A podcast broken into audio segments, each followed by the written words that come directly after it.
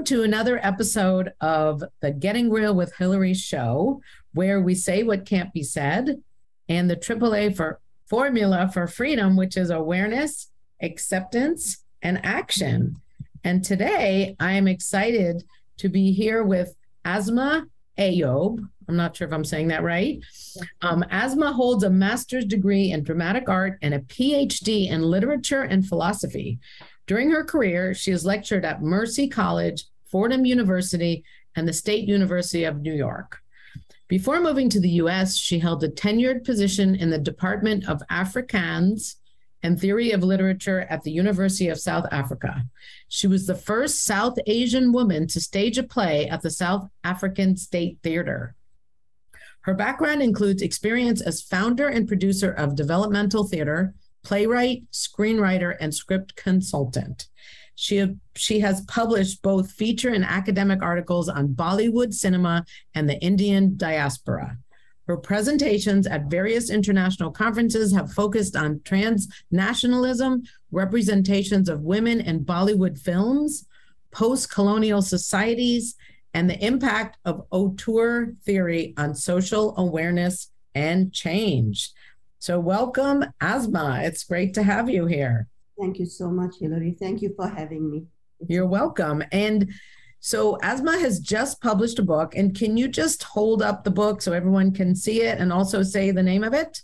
Sure, it's Understanding Bollywood, a Calling. All right. And can you just, I'm fascinated by why this book? What, what had you write this book? Well, I was, uh, I was doing my thesis on Bollywood and while I was doing the thesis, I was traveling a lot. I was presenting, you know, papers. I was writing articles in line with my research. And I was quite surprised at the interest that this generated. And so I thought, you know, tone it down a little bit, of course, with the thesis. It's very academic and uh, high powered language. So I thought I need to make it accessible to more people so I decided that, you know, I needed to write this book. The other reason is that while I was doing my research, um, a rape happened uh, in India.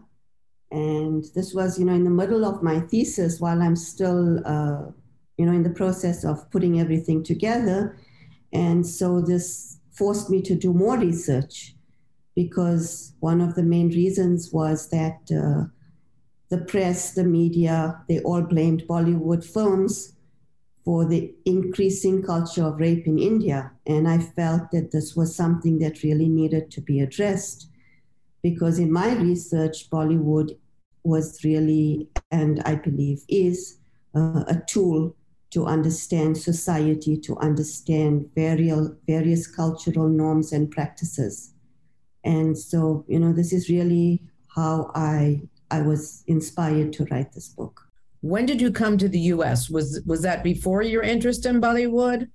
Or like how did you get interested in it? If if you were here and if you weren't here, what fascinated you about that? I'm just interested. Okay, well, I was uh, born to give you a little background about. Yeah, please. I'm a I'm a third generation of the Indian diaspora. Uh, I was born in South Africa. And can you just, I know, like when you say that, what actually, just so the audience understands, what did, does that mean you left India and you went someplace else? No, what it means okay. is that my grandparents are from India and my lineage is from India. But because of the partition that happened in India in the 1940s, my extended family started moving out of India, and one of the places that people of India went to was South Africa. Some people went to England. Some people went to the US, wherever they could find uh, a place to settle down. Uh, my family, of course, went to South Africa, which is how I was, you know, I came to be born there. But my father is a general surgeon, and so he uh, he found work in the U.S. when I was very young, and so we moved to New York. So I grew up in New York uh, for many years, I did a lot of my schooling there. So I was very much exposed to the culture in New York. And then we moved back to South Africa again. And then over the years, we've been traveling to and fro. So I have really been very uh, sort of influenced by both cultures, which are very diverse, I must tell you, you know, the culture in South Africa, the culture in New York. But um, I finished my PhD in 2015 and I've moved to the United States for good now with my family. And um, this is where I felt that there was a niche and there was a need for me to tell this story because I'm also a college professor. Uh, I've taught Bollywood at the American universities. There's a lot of interest in it. And, uh, you know, it really opened up the eyes of my students. And so I, you know, this is what sort of motivated me to to go on this with this journey of mine. So what what did you get your PhD in? Um, I got it in literature and philosophy. Okay. And uh, and how does I'm still looking for the tie to, you know, you were you went you were born in South Africa. South Africa, and then you came here. I know you're Indian by background, but what fascinated you and you were teaching about Bollywood? Like what part of that had you like grabbed you? I think it was the representations that these Bollywood films had in them. Uh, when I started my study, I wasn't aware of the amount of social issues that these films really addressed and dealt with, you know, uh, ongoing, on an ongoing basis. And I think that's what got my attention because growing up in New York and South Africa uh, for an Indian woman can be challenging because you know in South Africa we lived under apartheid, so mm. there was a lot of seg- racial segregation. Um, so I don't know if you know the comedian Trevor Noah, who's who's written a book called Born a Crime. Uh, mm-hmm. Uh, he was also born in South Africa, like myself. Um, he was classified as a person under the colored community. I was classified in South Africa as an Indian, but I'd never been to India. So right. what happened was one of the only connections I had to Bollywood, and I write about this in the beginning of my book, is that when I was growing up, uh, my grandmother, my late, who is late now, um, she didn't speak English at all. And so I would, I started off watching Bollywood films with her and that's how I got introduced to this medium. Mm, you know? Okay. And that's how I learned the language as well, because back in those days, I'm talking about the 80s, there were no subtitles in these movies. so, and what was the language? What is the language? Language is Hindi. You know? Hindi. Okay. So that's what your grandmother spoke was Hindi. Well, actually, not. Oh. India has so many different dialects. There's hundreds of different dialects, and we are a, a small minority of people. And the dialect we speak at home is a language called Memon. Uh, mm. M E M O N. And that is what I grew up speaking. But because it's very similar in parlance to the other languages in India, one of them being Hindi, uh, it was very easy for me to catch on because I knew this, this language that I grew up speaking.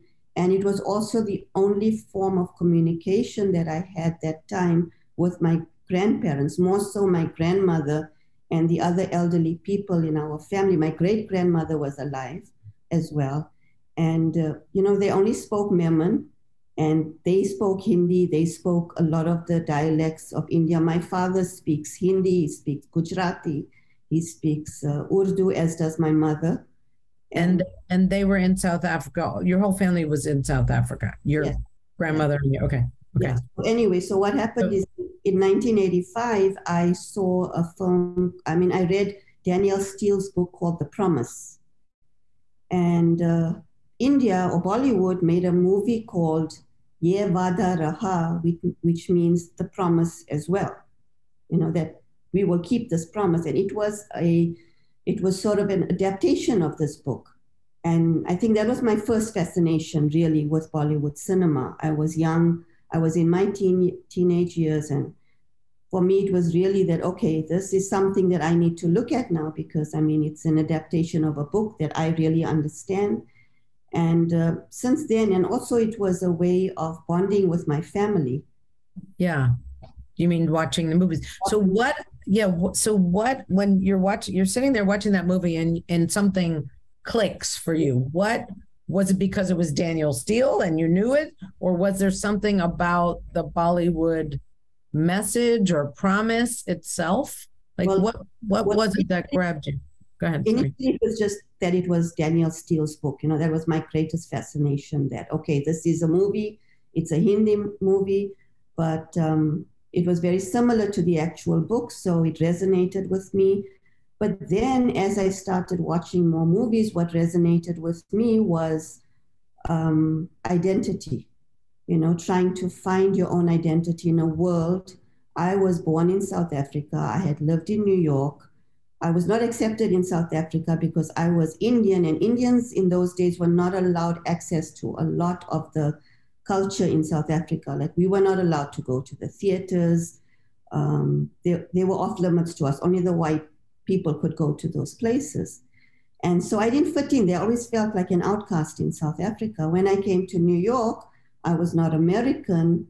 Uh, and then the New York perception of South Africa was very different to what it actually was. I mean, to people in America in those days and my friends at school, it was just a jungle, you know, with wild animals running free. And, you know, I had to actually answer those questions like, you know, do you live with the animals in the jungle and do you sleep on a bed and you know uh, silly things like that. And so i was searching for identity. And when i started watching more bollywood i found that that i connected because of the culture that i lived with in my home uh, it was very similar to what, what i was seeing on screen and that was the biggest connection with me is to understand culture understand identity and understand my demeanor in the way that the reasons that I was the way I was, uh, not South African, not American, not even fully Indian, but you know, negotiating, trying to find a sense of self. And I think that's what was my my pull. So was it the Indian I- and identity from the Bollywood? Like because here you are in South Africa, here you are in America. Is it that I mean, obviously, you couldn't be free in South Africa because you couldn't do all those things here. As you said, you when you got to New York, yes. obviously you could do anything here, but you yes. still felt as an outsider. I did because uh, American culture was different from the culture that I grew up with because of my family and because of the large amount of Indians that uh, migrated from India to South Africa and because of the apartheid, what they had in those days in South Africa was a system of segregation called the Group Areas Act. Mm. And this meant that Indians stayed in a certain township, uh, colored people had their own township, uh, the blacks had their own townships. So we were in a community, sort of in a bubble within South Africa. And within this right. community, we practiced a lot of Indian rituals. We practiced a lot of the traditions uh, because the elders had come to South Africa from India. I mean, they had kept this alive, you know, the clothing, the styles of dress, the food, uh, you know, everything that, uh, that you do in your day to day living. I mean, looking at it now, you can see there were your people, the other people, the groups. Did you feel like you were in a bubble there? Or were you just living, you know, you're a kid, you're growing up doing what you're doing? Like, did you feel it then? No, I to be honest with you, I did not because um, you know you don't know better. You just right. what you have. It, you you wake up, you go to school, you come home, you do your thing, um, you socialize with your family and friends. You go, and then over the years, South Africa, of course, started opening up. You know when uh, uh, when President Nelson Mandela was released from prison, and then things started to change, and you know everything opened up. Uh, which is how I actually got into the state theater uh, and I became the first Indian woman to uh, to produce and you know write and direct a play at the State Theatre, where once my people were not allowed to even go and watch watch a show. You know, so it was it was really huge for me. But this, these realizations came afterwards, not not at the time. At the time, I was just sort of going with the flow um, and just living as everybody yeah. else. You know, you don't know. Right, and so I know I asked you what your PhD was on. What, but I forget. What, what, what, what did you?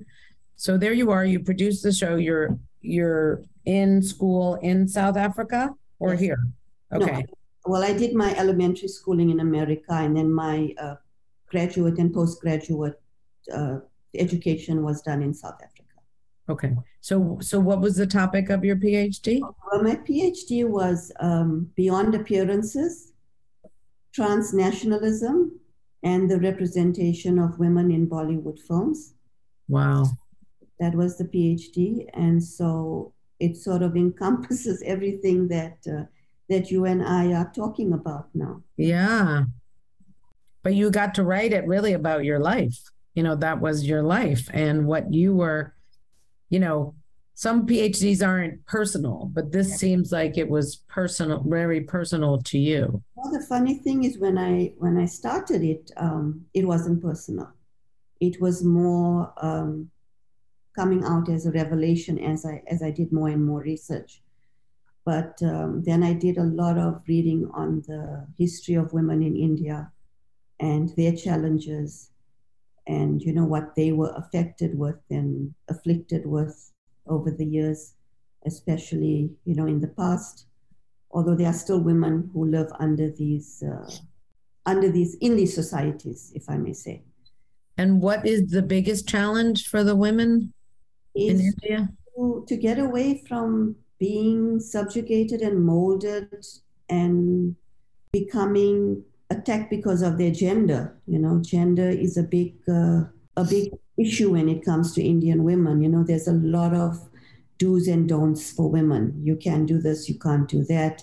Uh, they follow a strong. They live in a patriarchal culture. Hmm. Um, and this is really what what came out when I was doing my research is that because of this patriarchy, Bollywood is always attacked when it comes to anything that happens in India because of the way that they represent their women. When we talk about this case specifically, one of the things that was attacked was attacked was the way that they represented the song and dance sequences in Bollywood films. And as I went deeper and deeper into research and I looked into that, I found that, you know, song and dance is really a very integral part of the Bollywood film, not only the Bollywood film, but uh, the culture of the Indian people. You know, they express themselves through song and dance. And this expression, as modernity took over and as the world evolved and uh, everything became more open because of modernism. Bollywood too followed those trends. They started uh, taking from American videos, from other world cinemas, and they started adapting their song and dance sequences to fit in with the global world because Bollywood, of course, since 1991 has been a very strong a strong role player for the Indian diaspora, you know, globally. Um, they are exporting their films. The films are being sold out in the box at the box office, and not only Indians but people from all walks of life, all cultural backgrounds, all religions are going out and appreciating these films. Uh, so I needed to look into that, and this was one of the criticisms that uh, that was very strong during that period. So so women were subjugated. They were at patriarchal, they were kind of at a lower level. Bollywood comes, Yes. they start making films. So people, tell me where I get this wrong. People around the world are fascinated by them. Is that because they're learning about Indian culture? Is it just because they were good stories? You know, like what was the fascination? Um, initially, um, and I've spoken to a lot of people, my students and uh, Yeah. other people that I've spoken to as I've been doing my research, and I find that the fascination is, first of all, it's with the uh, the storylines that are also adapting now. Okay. which are not exclusive to the Indian experience, Okay. speak to the experience of the Indian diaspora. And one of the reasons why they are very popular with the Indian diaspora is because they address the real life challenges that these people mm. are going through. And so it's almost a cathartic effect. Yes. You okay. Know, uh, everybody that I've spoken to has experienced some sort of catharsis on on various levels when they watch these films, and it also helps them understand um, why they are the way they are. And of course, you know, as new generations come along, there's a need to to change a little bit of the old ways sometimes. So with with the research that's been done, I found that so many scholars have commented on this relationship that audiences develop, and I'm talking right now but the, about the Indian diaspora. Yeah. The relationship that they develop with these films and the storylines, and the fact that the films are actually being set in India and other continents outside of India. So it sort of helps the Indian diaspora to find identification with uh, with these films and with the mm. characters in these films, as well as the storylines, because they're dealing with the with you know with themes like displacement, alienation, uh, sense of belonging, mm-hmm. trying to find uh, a place for yourself in a foreign land and then what happens at that point is that everything starts to merge. You know, there's a fusion. There's a fusion of culture, of identity, of various different issues, you know, in day to day living. Yeah. And this is why these uh, Indian diaspora are very, very attracted to this, this Bollywood cinema. When I talk about non Indian people, uh, I've been told by many non Indian people that they are learning a lot about the culture of the Indian people through these films. Um, the other aspect that they really enjoy is the song and dance sequences mm-hmm. because they are very colorful. Mm-hmm. And uh, the newer films, and I call these the films that are made for the Indian diaspora, and this is what I address in my book. There are three films that were made by auteur director uh, by the name of Karan Johar. Mm-hmm. And he's a new age filmmaker who's made these films specifically for the diaspora. And not mm-hmm. only did they do well with the dias- Indian diaspora, they did well across the globe. You know, so these Indian actors are now traveling to you know various continents all over the world to promote their films and they've got a fan base and a following. And one of the actors that he use, uses in these three specific films that I've uh, analyzed in my book as well as in my PhD, uh-huh. he's used an actor by the name of Shah Rukh Khan. And he's really a global actor, is one of the uh, most popular actors in the world. He's become. Wow you know, over the years. He's done a, an interview with David Letterman recently.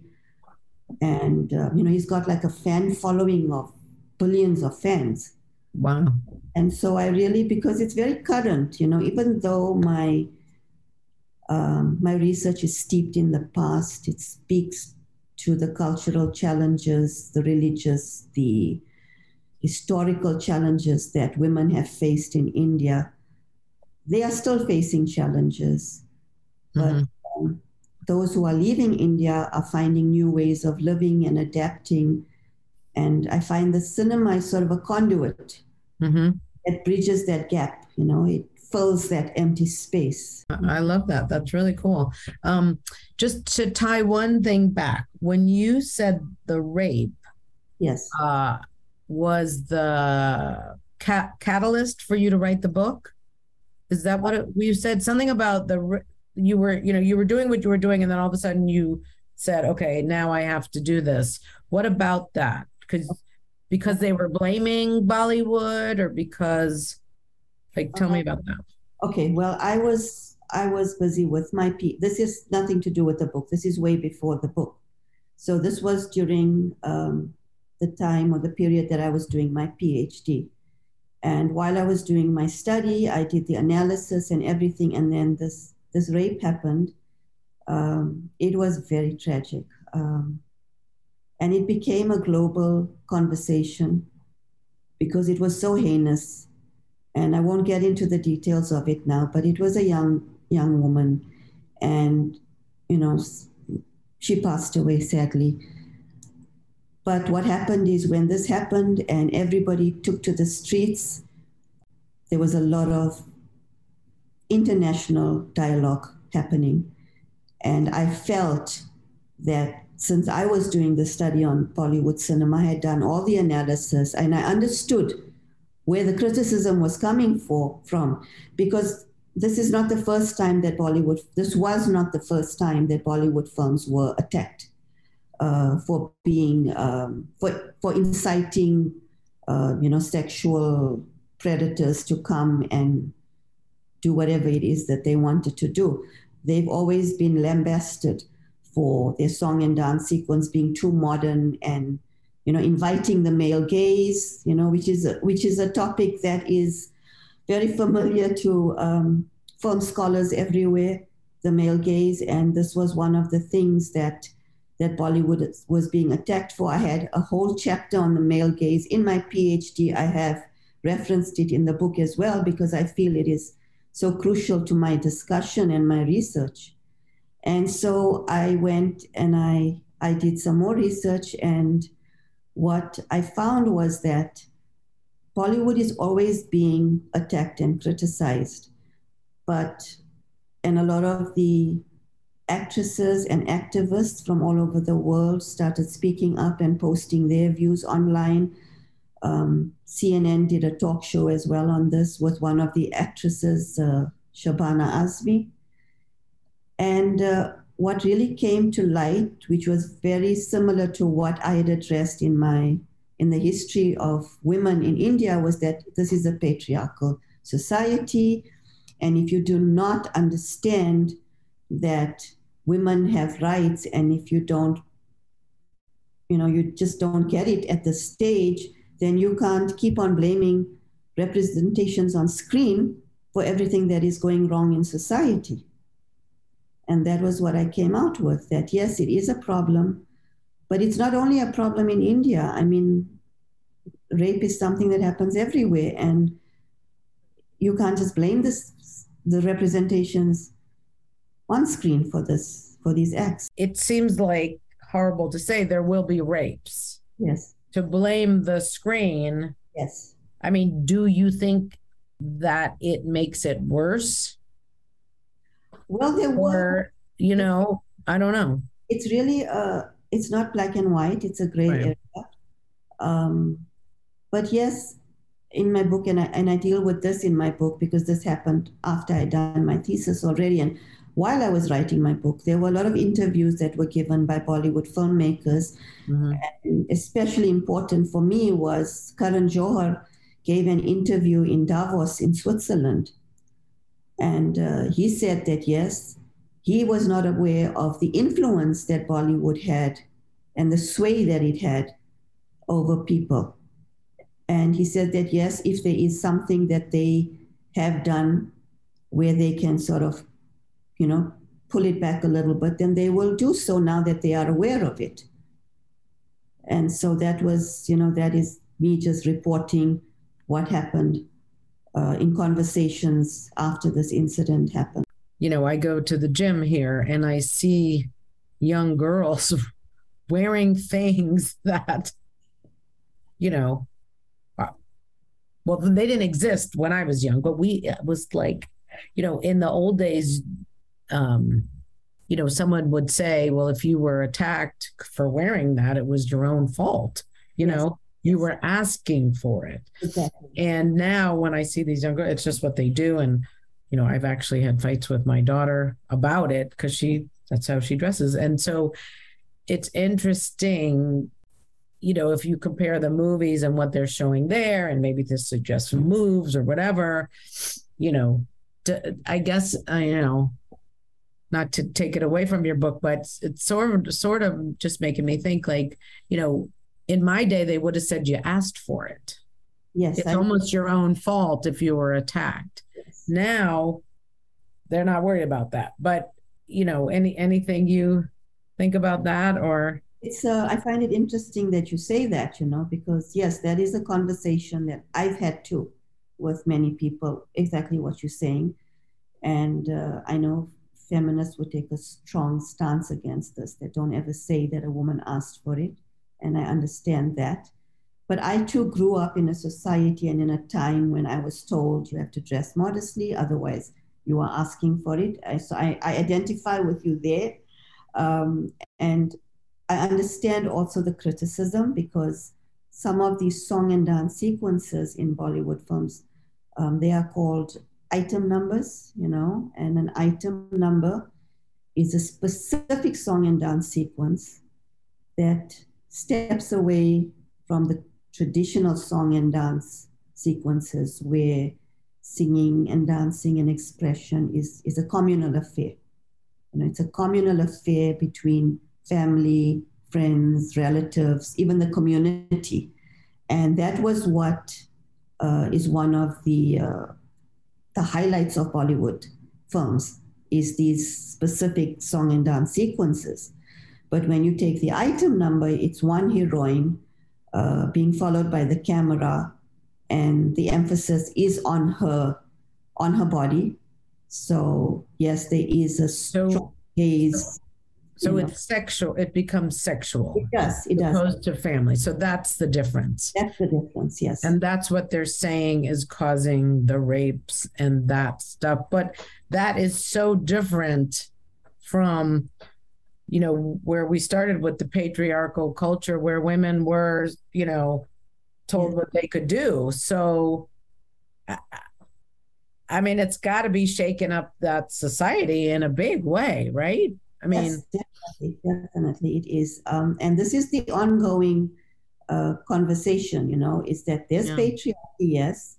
Uh, patriarchy needs to make way for a little bit of freedom of expression for mm-hmm. those who have been suppressed and subjugated under it in a negative way. Um, but in my study, I've also dealt with, and I deal with this in the book as well. Yeah. There's another side of patriarchy. And this side of patriarchy is very prevalent in the Indian culture. And I don't know if you would, if you would call it patriarchy as such, but it follows the sort of tenets of patriarchy in that the male is leader of the family, the boss, the leader. Yeah. But within Indian culture, this male has to be fair to everybody in the family. And I know I've spoken to a lot of Indian women during my research, you know, and there are some women who have said to me that, you know, you call it patriarchy. But I grew up with a man, I married this man. He looked after me all my life. He's looked after our kids. Um, we do, we live according to the rules of our family, whatever they may be. And we are happy where we are.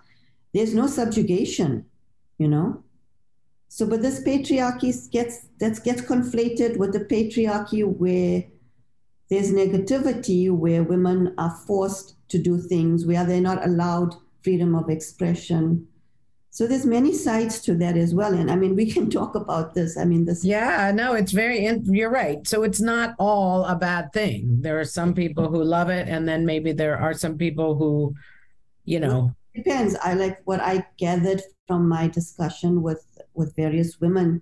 Mm-hmm. With my discussions is that you know those that were allowed to thrive under this patriarchy, and for them all it meant was that their husband or their if he's if their daughters in the household, that their father will look after them no matter what. You know, they're not forced to go out and earn a living. They all their needs will be provided for and they don't see that as and that is not a negative thing i mean that is something that's lovely you know but then you have other families where they use this patriarchy in a negative way and they use it to rule with an iron fist and uh, and you know it just it, it doesn't work understandably so yeah and I, as you're talking i'm thinking you know what here in america where i was born there are families that work Yes. And there are families that don't work, you know, and so it's interesting. It's different society, different rules, but you know, you could probably find all kinds here too, you know. Yeah, and that's that's one of the things that I feel my book is. You know, it looks at things from a very broad lens, um, and I feel there's a certain universal quality. Yeah. To, to various issues that I raise and I discuss in the book. Mm-hmm. I feel that it's not really restricted to any one group of people. Mm-hmm. And yeah, if I may go off on a tangent here, um, please. I found I found that when I showed these films to my students, you know, I showed them various films. Uh, I did a course called Film History and Trauma, and in that course, I did uh, I focused on films that just dealt with traumatic experiences. And then I did another course called Global Bollywood Cinema. And in there, I looked at various different types of films, not only films that uh, showcase trauma. And I found my students, you know, um, identifying with these films. There's one film in particular, um, it's called uh, Bajrangi Bhaijaan. It's a film about the trauma that happened when India and Pakistan, you know, when, when India separated into India and Pakistan, and the Muslims went to Pakistan and the Hindus remained in India. Whoever could stay, stayed. There was a lot of carnage, you know, it was war. And this film is set sometime after that, and there was a lot of uh, heartache in that film, but it was also a very delightful journey of a little girl. And my students who had come to the US from Mexico were in tears when they watched that film because they understood what it felt like crossing borders, being stranded. And this is what happens in this film. You know, a little girl crosses the border, and because of, of partition, there are so many um, restrictions on her movement and on her religion and and so I feel that these films are really now appealing to universal audiences and and creating connection with uh, with people in various you know stages of their lives.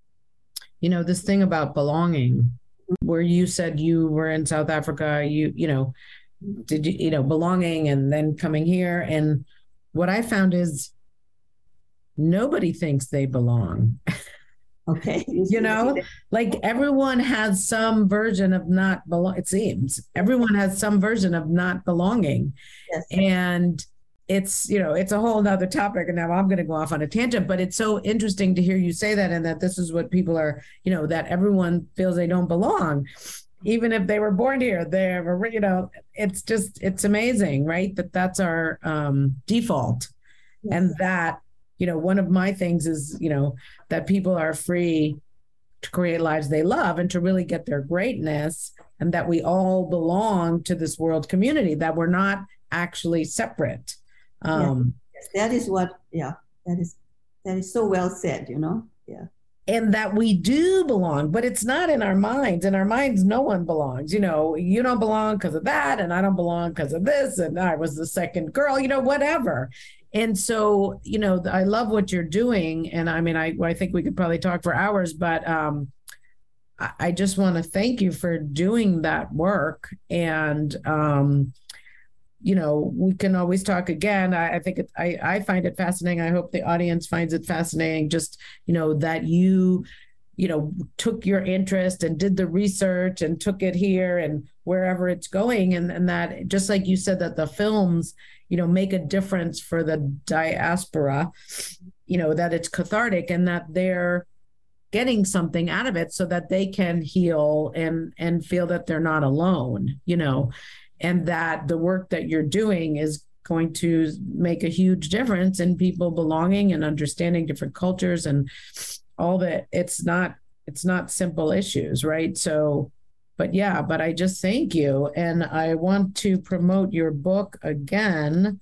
Um, I got it here. Okay. Understanding Bollywood, a calling by Asma. How do you say your last name? Ayob.